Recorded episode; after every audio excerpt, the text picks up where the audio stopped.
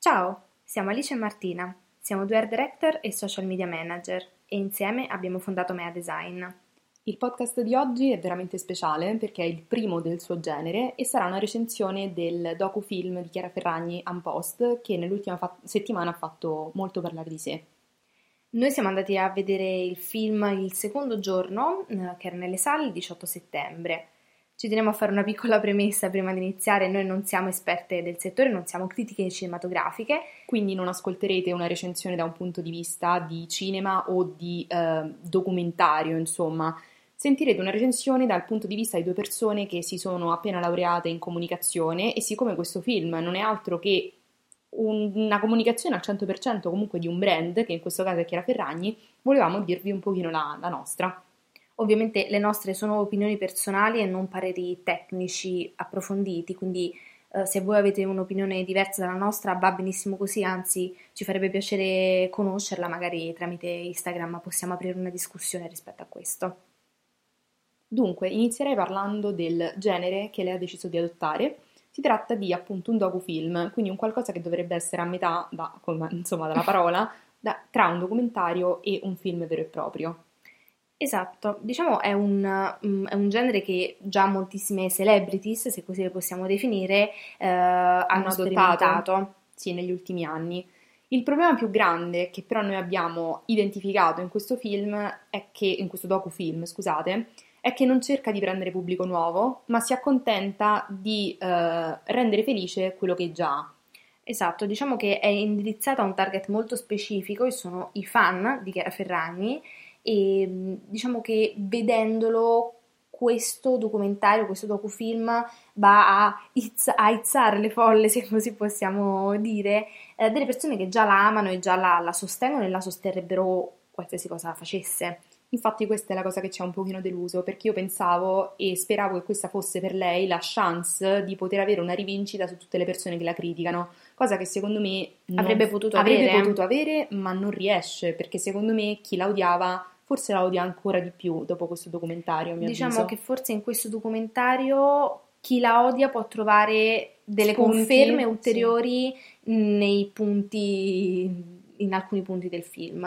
Da questo avrete capito che la nostra opinione al riguardo non è totalmente positiva, nonostante, questo ci siamo dimenticati di dirlo prima, noi siamo assolutamente fan di Chiara Ferragni, Ferragnez, di tutto, noi la seguiamo da diversi anni, sì, lei, tutta la sua famiglia, la sosteniamo, per lei, per, lei per noi è un idolo, è una ne abbiamo parlato... donna che ha ottenuto dei grandissimi successi e ci dispiace che in questo film questa cosa non sia proprio emersa al 100%. Sì, ne abbiamo parlato anche nella People Week, è stata la, il primo personaggio, insomma, a essere ospite, tra virgolette, del, di questa nuova serie che abbiamo su Instagram e ci dispiace che appunto abbia un po' fallito in questa sua intenzione, ecco.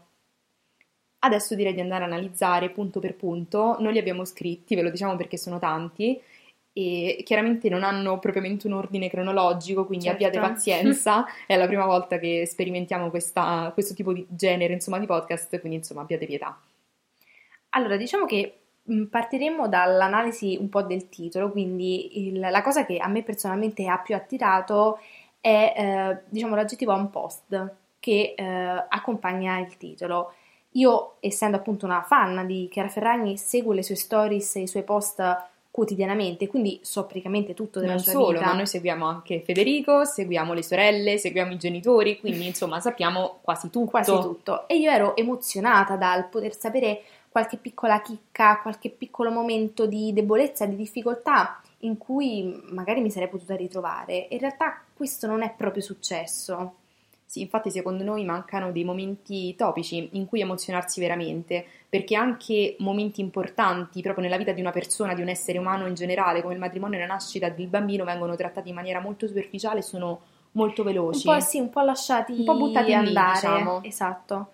E la cosa diciamo che secondo me non è riuscita tanto a fare a mostrare un lato inedito, perché io alcune scene che ha mostrato nel documentario, nel film, le ricordavo dalle sue storie. E questo, cioè, sì, c'era un'altra angolazione, c'era un'altra prospettiva, forse era un po' più approfondito, ma io quelle scene le avevo già vissute. Sì, diciamo che banalmente di Unpost non c'è quasi nulla, cioè se voi la seguite veramente e da anni, avete più o meno visto quasi tutto, sì, forse c'erano delle scene in più di quando usava Flickr o... Sì, insomma, forse anche quando nasce Leone ci sono delle scene un pochino più Sì, inedite, ma ma, anche lì... molto vaghe, insomma, diciamo che fondamentalmente se la seguite molto e vi piace, quando uscite dal cinema sapete quello che sapevate prima, insomma, non c'è nulla di aggiunto.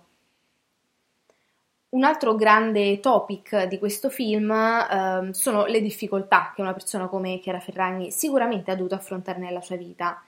Il problema è che nessuna difficoltà è, è approfondita, in particolare la questione di Riccardo Pozzolli ci ha un po' lasciato interdette. Sì, io non sapevo che appunto lui avesse cercato in qualche modo di rubarle l'azienda, che poi anche qui mettiamo le virgolette perché la questione secondo me non è spiegata No, bene e non- non arriva bene. Assolutamente. Noi non siamo esperti di finanza o di economia, né tantomeno avvocati, e quindi a noi, come immagino a molti altri, diciamo come noi, Mhm. soprattutto perché il pubblico è molto giovane, non è chiaro che cosa significhi ehm, prendere tre quarti di un'azienda, metterla in un'altra azienda, insomma, è lasciato un po' così al caso la spiegazione. Tra l'altro anche il momento in cui se ne parla, cioè arriva questa bomba a caso nel film, mentre tanto ormai non si può più fare spoiler perché il film è, è, diciamo, è uscito dalle Sì. sale. Ehm, c'è questa scena in cui lei e Martina, mi sembra la sua amica Martina, sono in macchina, vengono riprese da dietro e non si sente nemmeno tanto bene quello che dicono, quindi avrei preferito che ne parlasse o in maniera approfondita spiegando quali erano stati gli screzi, oppure che lasciasse correre. Un altro grande problema, secondo me, è il fatto che lei accenni al fatto che probabilmente se fosse stata uomo sarebbe stato più facile per lei avere vita facile, diciamo, ma in realtà non è così perché appunto eh, ogni cosa fatta da una donna ha un peso diverso, a quanto pare, nella, nella società.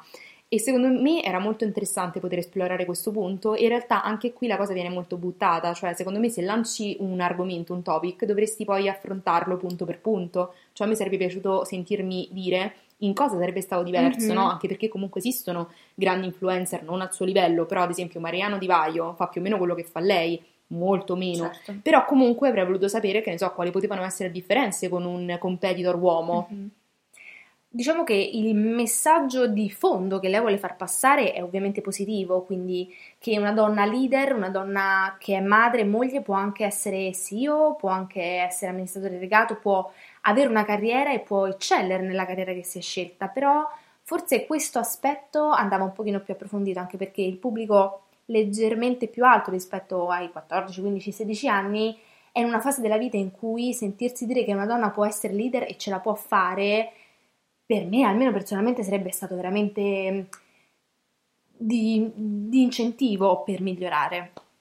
Il fatto poi che manchi uno storytelling vero e proprio è un grandissimo problema. Allora, io più di Alice, perché io sono stata grande fan di tanti personaggi nella mia vita, ho visto gran parte dei docufilm fatti dalle celebrità in questi anni. Per farvi un esempio, quello dei suoi One Direction di This Is Us, oppure Never Say Never di Justin Bieber o quello di Lady Gaga.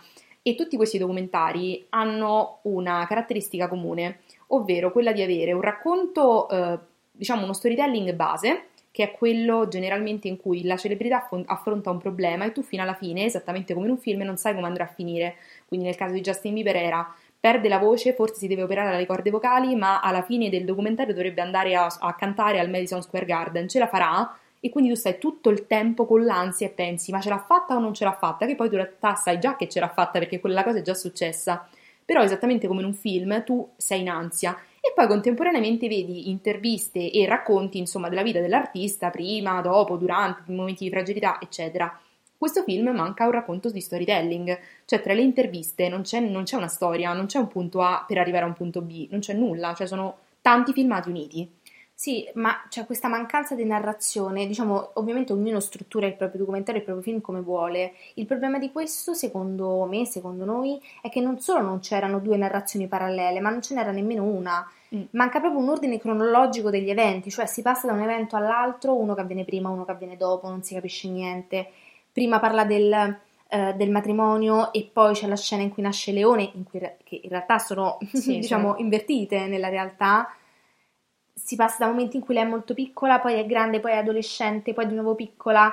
Non c'è una narrazione cronologica nemmeno della sua vita e questo è molto confusionario. Sì, infatti banalmente secondo me avrebbero potuto ovviare a questo problema se proprio avessero voluto mantenere quest'ordine mettendo delle piccole date, perché ad esempio se l'avete visto capirete subito di cosa sto parlando, che è quello che ha appena detto Alice, cioè noi vediamo il matrimonio a Noto, quindi tutta mm-hmm. la preparazione, la festa, eccetera. E poi subito dopo vediamo eh, Chiara e Federico a Los Angeles che passeggiano con questo passeggino, ma noi quel momento sappiamo che è avvenuto sei mesi prima, prima sì. quindi è difficile avere un, dire, un, quadro completo di cosa sta accadendo, delle, dei pensieri delle persone sì. che, che, vediamo sullo schermo, perché mentre a loro sicuramente è chiaro com'è mm. l'ordine, per noi che lo vediamo è confusionario. Tra l'altro, nella fase in cui raccontano brevemente di Riccardo Pozzoli, accennano che questo grave screzio che c'è stato tra di loro è avvenuto a cavallo, diciamo, di cinque giorni prima e cinque giorni dopo la nascita di Leone, quindi comunque quello è stato un momento molto complesso per lei che però viene totalmente lasciata andare dopo il matrimonio e quindi in realtà secondo me chi non conosce Chiara Ferragni, cioè se l'avesse visto mia madre avrebbe pensato che Federico e Chiara si fossero sposati e dopo sì. avessero avuto un bambino. Secondo me uno dei problemi più grandi, tra l'altro, è che non entriamo mai veramente in intimità con lei per tutto il film e questo secondo me è una grande pecca, nel senso che paradossalmente io la sento più vicina a me, per quanto poi si possa sentire vicina a una persona via Instagram, quando la vedo nelle storie, mentre invece in questo film probabilmente anche dovuto al fatto che lei non la vediamo mai in una situazione confortevole, comoda e spogliata di maschere e filtri che caratterizzano probabilmente qualunque celebrità. Cioè lei è sempre truccata, pettinata, vestita come se stesse alla Milano Fashion Week con uno sfondo di uno studio iperprofessionale. Non la vediamo mai in una intervista a casa sul divano, mm-hmm. in tuta, non perché diciamo l'abito faccia al monaco, come dire, però anche l'estetica aiuta le persone a capire in che contesto siamo, cioè una cosa detta in pigiama sul divano è diversa detta truccata in uno studio. Certo. E questo secondo me è mancato, cioè non la vediamo mai veramente lei forse. Mancano dei momenti di introspezione, nonostante lei si commuova varie volte eh, nel corso del film e effettivamente ci si- siano degli argomenti toccanti, soprattutto per chi li ha vissuti. Eh, comunque per chi la guarda rimane distaccato, cioè non c'è mai il momento dell'immedesimazione e in realtà nel nostro caso specifico noi chiaramente mai ai suoi livelli, però stiamo facendo comunque un percorso da donne imprenditrici che stanno cercando di costruirsi un futuro. Io mi sarei voluta ritrovare in una difficoltà, in un momento di crisi, in un pianto e in realtà questa cosa non c'è stata e mi è mancata. Sì, il problema è che lei non si sbottona mai, cioè penso che l'unico momento in cui mi è veramente piaciuta e mi sono sentita quasi in connessione con lei è la parte finale, che è l'unica parte secondo me perfetta del film, in cui lei racconta di perdere la felicità, che in realtà secondo me è un grande problema che tante persone affrontano e in piccolo anche noi, nel senso che quando uno vive... Eh, diciamo sempre al top delle montagne russe, mm-hmm. la caduta fa più male, chiaramente, no? Da più alto cadi, più ti fai male. E quindi secondo me quel punto è importante, cioè ovvero lei è ricchissima, è bellissima, ha una bella famiglia, sia sua che di provenienza, però la paura di cadere, di mm. farsi male è grande, quindi la capisco. Però questa cosa non viene mai più approfondita. approfondita. Quindi abbiamo parlato di momenti di riflessione un po' mancanti. In realtà, secondo me, questo è un po' il fil rouge di tutto il film, perché intervengono moltissime personalità, voglio dire, di un certo spessore, eh, che però non apportano nulla. nulla. C'è il responsabile della comunicazione della scuola di Harvard o comunque un rappresentante di Harvard. Cioè io avrei voluto veramente avere un parere tecnico che ci spiegasse perché hanno scelto lei e non un'altra. Esatto, cioè quella cosa che secondo me è tra le più importanti, cioè lei è diventata un case study ad Harvard, l'abbiamo buttata totalmente così. Sì, come sì, se fosse è diventato un case study hoc. Tra l'altro voglio dire, è diventata un case study, penso, cinque anni dopo aver iniziato a fare quello che faceva quando internet e Instagram non erano esattamente come sono oggi, quindi insomma un risultato tutt'altro che scontato e viene buttato là come se fosse un servizio fotografico su un giornaletto, quindi non ci sono pareri tecnici, forse l'unico che mi ha fatto dire, ah, vedi questo qualcosa ci capisce, è stato quello del direttore di Vanity Fair. Chiaramente con questo non intendiamo che la responsabile di Alberta Ferretti, cioè ci Alberta Ferretti altro. o la responsabile di Or Difendi non abbiano detto nulla. Il problema è che secondo me è stato un continuo ribadire le cose che già sappiamo però, perché se tu la segui e vai a vedere un film, la supporti, cioè io penso che nessuno che la odia sia andato a spendere 10,50 euro per vedere il suo film.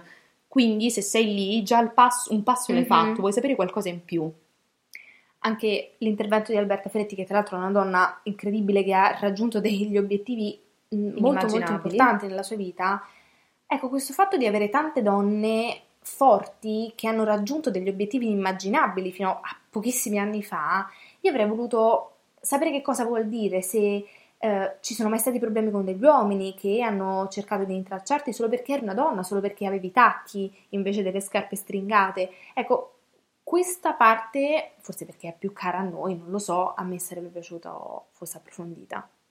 Poi secondo me un problema enorme è che lei conferma, secondo me, quello, i luoghi comuni su di mm, lei. Mm, nonostante chi, non siano veri. Esatto, e su chi fa la sua professione. Cioè, di lei viene detto che il suo lavoro è il nulla cosmico, perché lei, secondo molte persone, si sveglia, mette un post su Instagram 20.000 euro nel bonifico.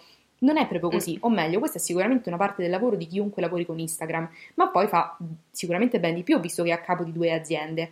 Però questo non, non viene emerge. mai mostrato, cioè viene mostrato un film di una vita patinata, di una vita perfetta, cosa che secondo me, secondo Alice, ma secondo voglio dire, la logica non può avere. Non viene mai mostrata che lavora al computer, mai che, tra virgolette, lavora sul serio. Ora, ripeto, non che mettere un post su Instagram non sia lavoro, io, anche io lo faccio, quindi figuriamoci.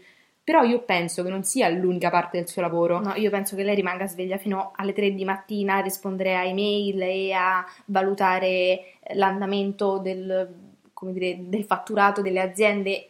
Questa parte un po' di lavoro crudo è, è, mancata. Sì, poi sicuramente il fatto che venga aiutata è chiaro, ma purtroppo in questo film sembri che qual- c'è qualcuno che la porta e la riporta ovunque e è un peccato perché secondo noi è molto di più di questo. Lei, come tutte le donne che fanno quel tipo di lavoro, eppure non è stata in grado, secondo me, di farlo capire mm. a chi non lo capisce. Poi diciamo che secondo me c'è una grande contraddizione in termini alla base del film, cioè tutti la criticano dicendo che lei non fa niente e fa tutto il suo team. Diciamo che se avete un po' di mestichezza con qualsiasi tipo di azienda, sapete che qualsiasi amministratore delegato di qualsiasi azienda ha, ma no team, ha aziende intere sotto centinaia e centinaia di dipendenti, perché ovviamente non potrebbe fare tutto da solo.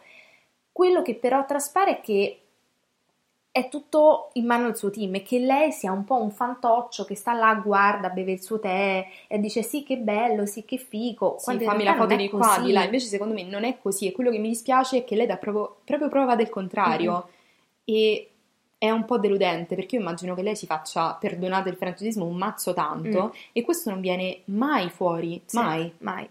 E poi c'è questo appunto grande... Um, momento di rilievo che viene dato al suo team, ma poi lei alla fine dice una frase che è molto ispi- di, di, ispirazione quanto contraddittoria. contraddittoria e dice se volete fare una cosa non vi serve nessun altro per raggiungere il vostro sogno e secondo noi non è esattamente così, ma non perché lei non ce l'avrebbe fatta da sola, ma perché lei non può avere tutte le competenze del mondo. Serve, cioè se noi dovessimo fare un videoclip musicale non lo potremmo girare noi con la macchinetta dei vlog, servirebbe una produzione, un filmmaker, un direttore della fotografia, eccetera, eccetera. Ma perché è normale che sia così?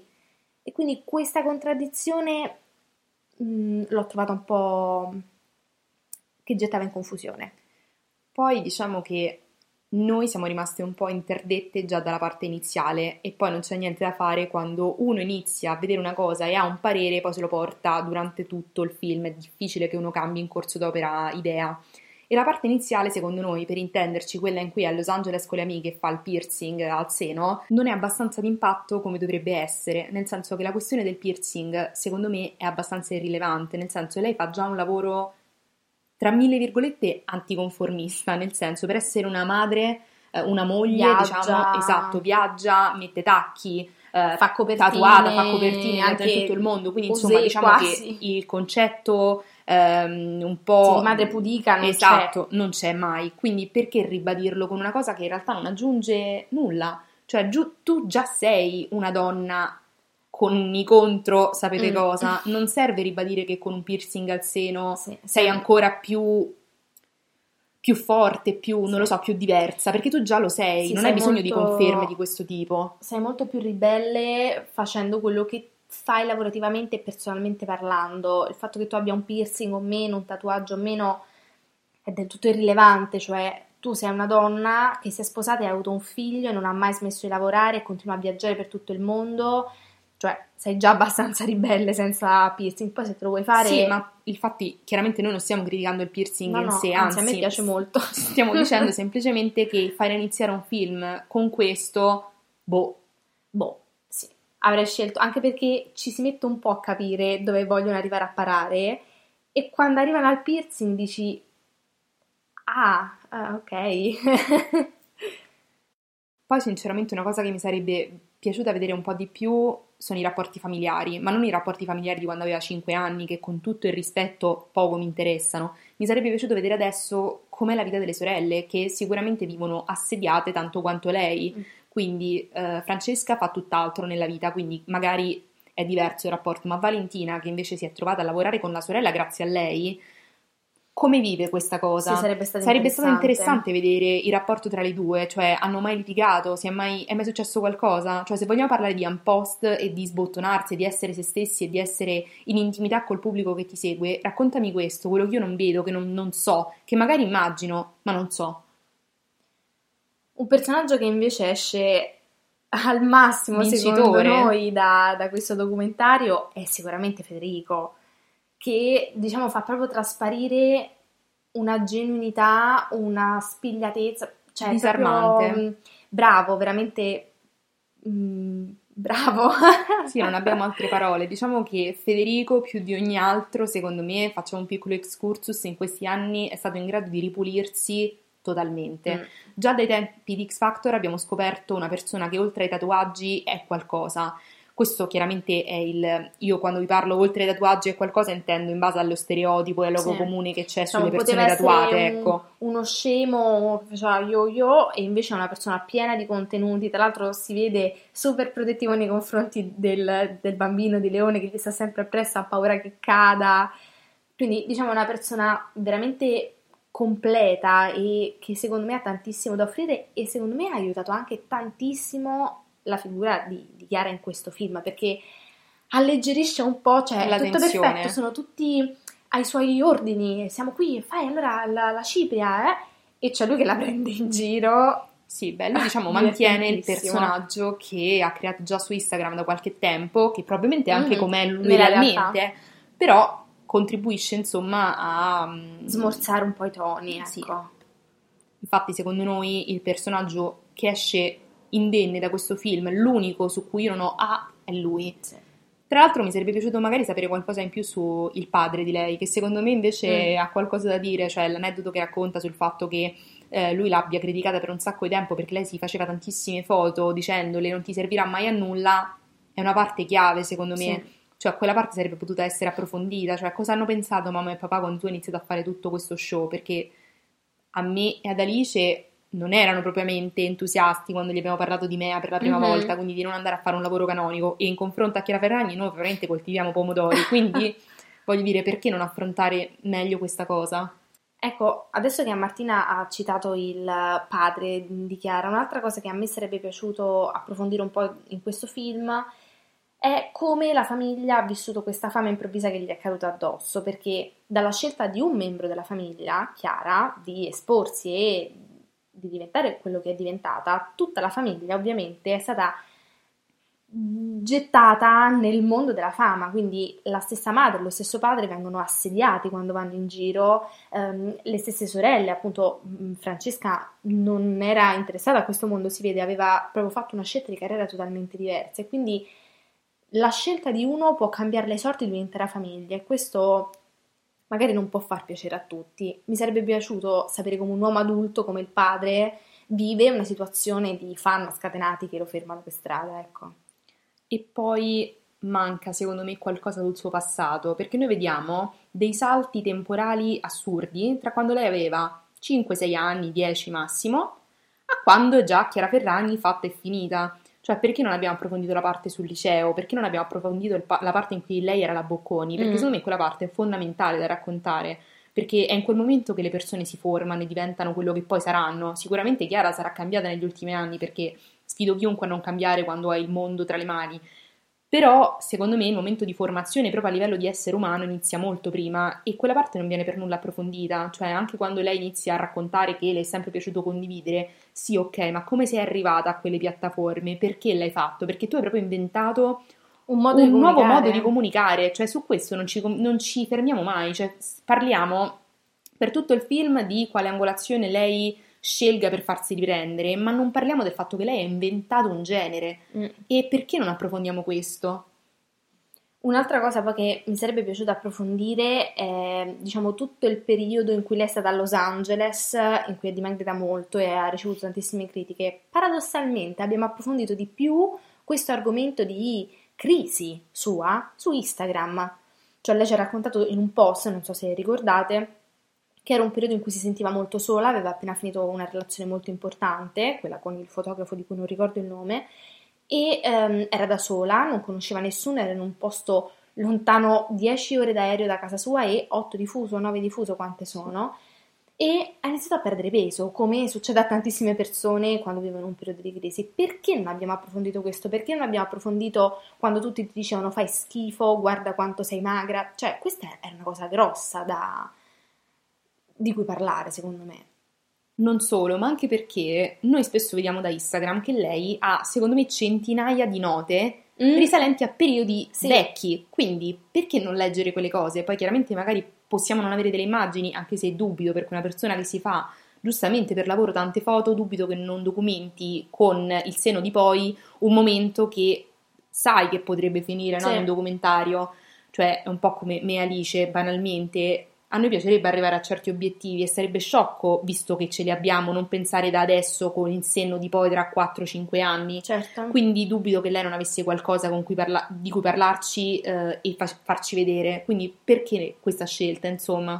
Tra l'altro questa cosa delle note mi porta a pensare, mh, mm, diciamo, su un altro, di un altro aspetto.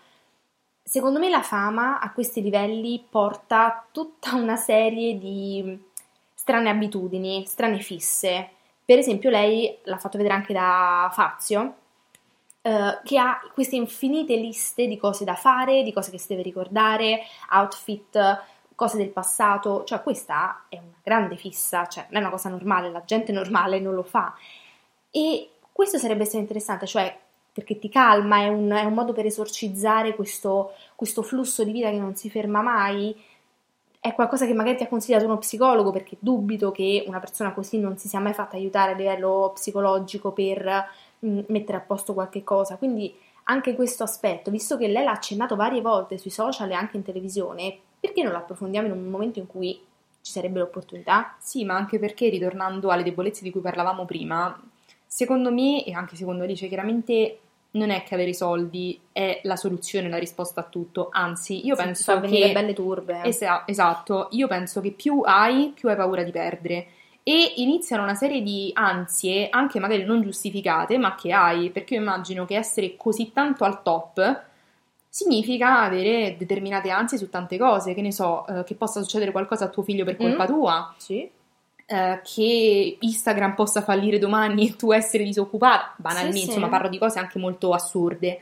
Quindi perché non analizziamo il fatto che lei sicuramente dei problemi ce li avrà, ma come ce li ha chiunque? Cioè perché far passare questa donna indistruttibile quando lei sui social non si mostra così? Cioè il problema è che io ho trovato un po' un, un controsenso tra quello che lei si mostra sui social e quello che è questo film. Cioè in questo film lei sembra Wonder Woman che non ha problemi, se non qualche insomma sbafo, piccolo, piccolo insomma, nel corso della vita, mentre su Instagram mostra le sue fragilità molto spesso.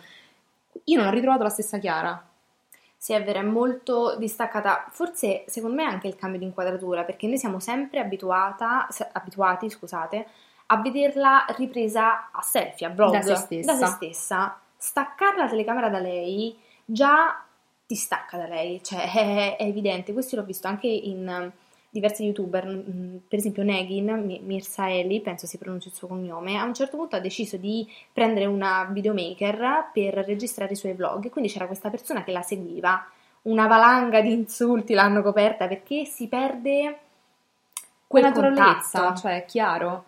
Infatti sarebbe stato forse interessante vedere un, un film girato a vlog, sarebbe mm? potuto essere qualcosa molto di molto innovativo. interessante, innovativo e vederla veramente com'è, perché parlare davanti a qualcuno è diverso da parlare da soli. Io mm. banalmente me ne sono accorta nel mio piccolo, io faccio, come sapete, probabilmente se ci seguite, uh, video su YouTube da ormai 5 anni e quando faccio un video da sola rispetto a quando chiamo Alice e facciamo un video insieme è molto diverso perché stare con qualcuno, anche qualcuno di cui ti fidi, con cui sei molto in confidenza e che sa tutto di te più di quello che sanno i tuoi follower, chiaramente è diverso perché l'imbarazzo che ti crea è diverso e scommetto che anche una persona così tanto, diciamo, eh, fotografata e eh, ripresa come Chiara Ferragni si sentirà più a suo agio da sola. Abbiamo poi un piccolo appunto tecnico da fare, chiaramente non da esperte del settore, ci teniamo a ribadirlo, ma da esperte di art direction, questo sì, è che eh, il film ha dei problemi a livello proprio visivo estetico, secondo noi, cioè ok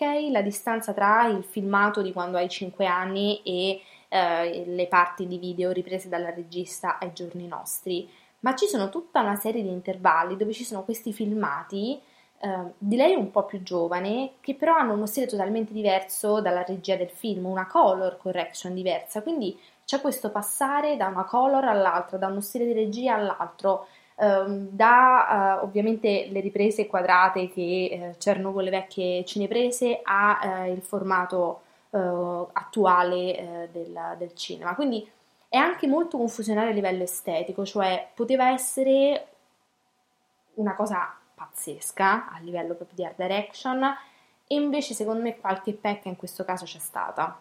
Diciamo che forse il problema è anche il target a cui hanno scelto di parlare, al di là del chi la ama e chi la odia, di cui abbiamo parlato all'inizio. Il problema è che secondo me è un film per ragazze e ragazzi, insomma, chiaramente molto molto giovani, mm, sì. perché anche le grafiche sulla parte no, dei social sono molto bambinesche. bambinesche, ecco, molto fatine, non so come dire, sì. che già alla mia età, io ho 23 anni, mh, mm, andrei oltre, sì. ecco, insomma, cioè, mh, diciamo che cerca un po' un essere, un'Anna Montana dei Movie, io non so quanti di voi l'hanno visto, dovete Spero recuperarlo tutti. perché capolavoro indiscusso de- degli anni, insomma, quando era 2000, 2008 così. Quel film inizia con uno degli inizi secondo me più esplosivi che un film possa avere, nonostante fosse una tresciata epica. Cioè, vediamo Anna Montana che si prepara per il suo concerto, la vediamo tutta imbellettarsi, mettersi la parrucca, salire su quel dannato tipo ascensore sì. per salire sul palco e il palco esplode nel momento in cui lei sale su e canta. Il problema è che quello è riferito a un certo tipo di target, mentre secondo me Chiara Ferragni ha cercato di fare quello, cioè un continuo farti esplodere a livello di estetica, di, di parole, di, di, filmati, cioè sempre la fase fatta, um, il cercare di dire qualcosa al momento giusto, al tempo giusto, senza però, secondo me, ricordarsi che il target che probabilmente la segue veramente è un target più, un alto, più alto, e vorrebbe sentire le sue difficoltà più che vedere lei che va sì. a casa di Paris Hilton a parlare del nulla cosmico.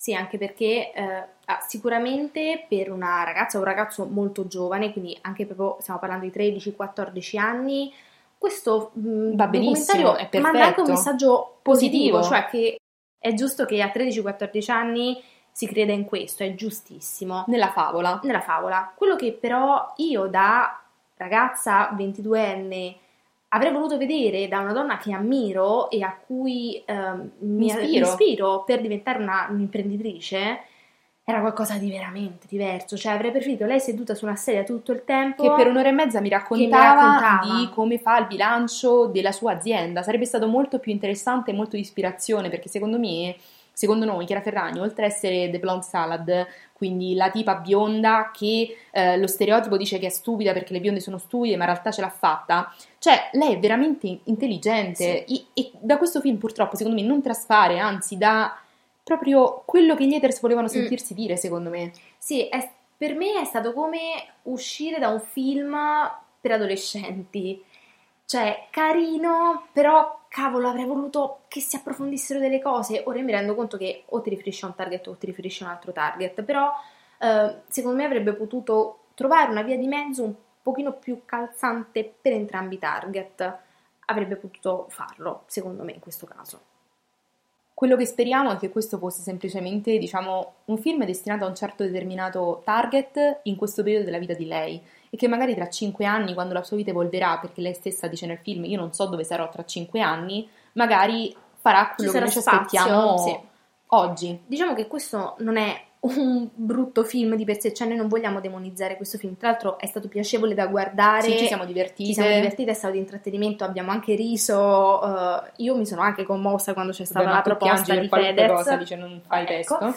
E semplicemente era per un target diverso dal nostro. E questo non l'avevamo capito, Esatto. secondo noi anche per come è stato presentato, perché un film che viene presentato a Venezia mi immagino che abbia un target alto, io non penso che una Montana dei Movie l'avrebbero presentato a Venezia, quindi è questo il problema, cioè il, A- il avere un'idea, esatto, andare a vedere un film con un'idea e trovarsi altro. Questo è stato il problema, perché se io avessi saputo già che cosa Mhm. andavo incontro sarebbe stato molto diverso. Quindi è un, un ottimo film di intrattenimento, se appunto volete magari avere qualche chicca in più sulla sua vita, se magari non la seguite troppo sui social, è sicuramente un film che vi fa passare una piacevole serata. Se avete 13, 14, 15 anni, anche 16 anni, Ma anche, guarda, 18, può secondo essere me... un film di ispirazione. Poi c'è anche da dire che noi chiaramente ci siamo da poco laureate Mhm. e siamo state buttate nel mondo del lavoro, che vi possiamo assicurare che è un salto, indipendentemente dall'età che avete, perché noi sappiamo a volte di parlare come persone un po' più vecchie. perché però- abbiamo fatto un salto da persone un po' più vecchie, Esatto. semplicemente per, per i tempi della nostra università. Esatto, quindi essendoci laureate, essendo essendoci ritrovate nel mondo del lavoro dall'oggi al domani, chiaramente ci aspettavamo qualcosa di un po' più adulto che potesse darci la carica per affrontare il nostro lavoro, perché per noi eh, lei è un grande role model, quindi ci sarebbe piaciuto capire lei cosa fa eh, veramente, che è quello che giustamente non mostra su Instagram, perché lì tende a mostrare di più la sua vita personale, nonché la sua vita da influencer, ma perché non parlare di quando è SEO, cioè di quando sicuramente dovrà fare delle cose al computer. Questa è la cosa che ci ha un po' deluse. Una cosa però che ci teniamo a sottolineare è che comunque, nonostante le nostre opinioni, questo film è andato benissimo al botteghino, benissimo, e non so se lo sapete, ma è stato girato da una regista donna e questa cosa È è fondamentale. fondamentale. È stata un'ottima scelta e è stata una cosa forte anche il fatto che lei non sia una donna giovanissima, inteso come Sì. Chiara. È stato interessante secondo me come coppia e mm, ha dato un messaggio molto positivo anche da questo punto di vista, cioè sapere che un film del genere non lo può fare solo il grande regista patinato, ma lo può fare una donna regista che ha qualcosa Italiana. da dire, italiana, quindi insomma, donna regista italiana, tutto insieme è difficile da trovare, eh, non, non è facilissimo. Grazie per aver ascoltato il nostro podcast. Se volete saperne di più su di noi o su cosa facciamo, seguiteci su Instagram al profilo medesign.agency. Alla prossima! Ciao!